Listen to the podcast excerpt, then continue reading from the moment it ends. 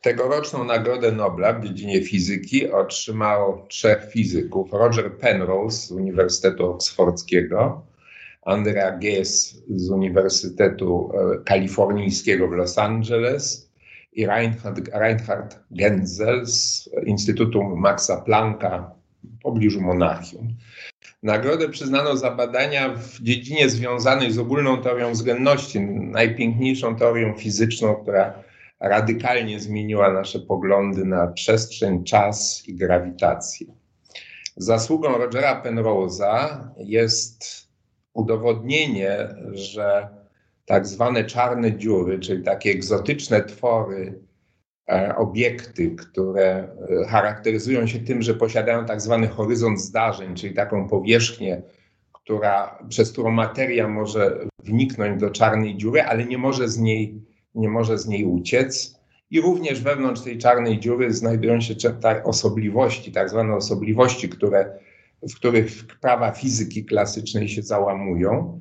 Otóż e, te czarne dziury, e, Penrose pokazał, że te czarne dziury stanowią e, no, nieuniknioną praktycznie konsekwencję ogólnej teorii względności. To jest bardzo ważny wynik, dlatego że poprzednio uważano, że te rozwiązania opisujące czarne dziury są raczej artefaktem wynikającym z tego, że rozważano układu bardzo wysokiej symetrii, bo tylko dla takich można było jawnie równania Einsteina rozwiązać.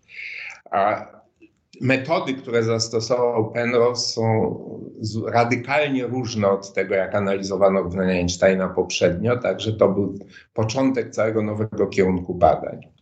Pozostałych dwoje, dwu, pozostała dwójka badaczy miała udział, brała, znaczy wniosła swój wkład w potwierdzenie doświadczalne czy obserwacyjne raczej tego wniosku wynikającego z e, rozważań Penrose'a, że czarne dziury rzeczywiście powinny być coś, co występuje w przyrodzie często, a nie jest właśnie takim tylko e, no, wnioskiem z ogólnej teorii względności, który właściwie nie ma, nie ma doświadczalnego potwierdzenia. To potwierdzenie, które, które mm, wynika z badań dwójki, tej dwójki, pozostałej dwójki laureatów, jest związane z obserwacjami centrum galaktyki, ruchu gwiazd w centrum galak naszej galaktyki. I okazało się, analizując te ruchy gwiazd, y, że na nie musi, że, że w centrum galaktyki znajdować się musi gigantyczna masa, rzędu 4 milionów mas Słońca. No i najbardziej, właśnie jedynym znanym, spójnym wyjaśnieniem tego, e, tego zjawiska, tego sposobu, w jaki te gwiazdy się poruszają, jest założenie, że jest to olbrzymia czarna dziura.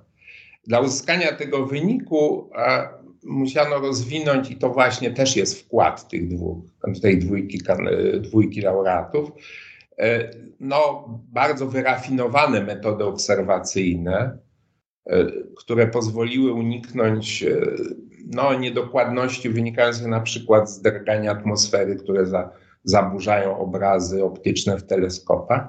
Także ten wynik, który otrzymali, czy, czy ten wkład tych dwojga pozostałych kandydatów, y, laureatów jest bardzo, również bardzo znaczący.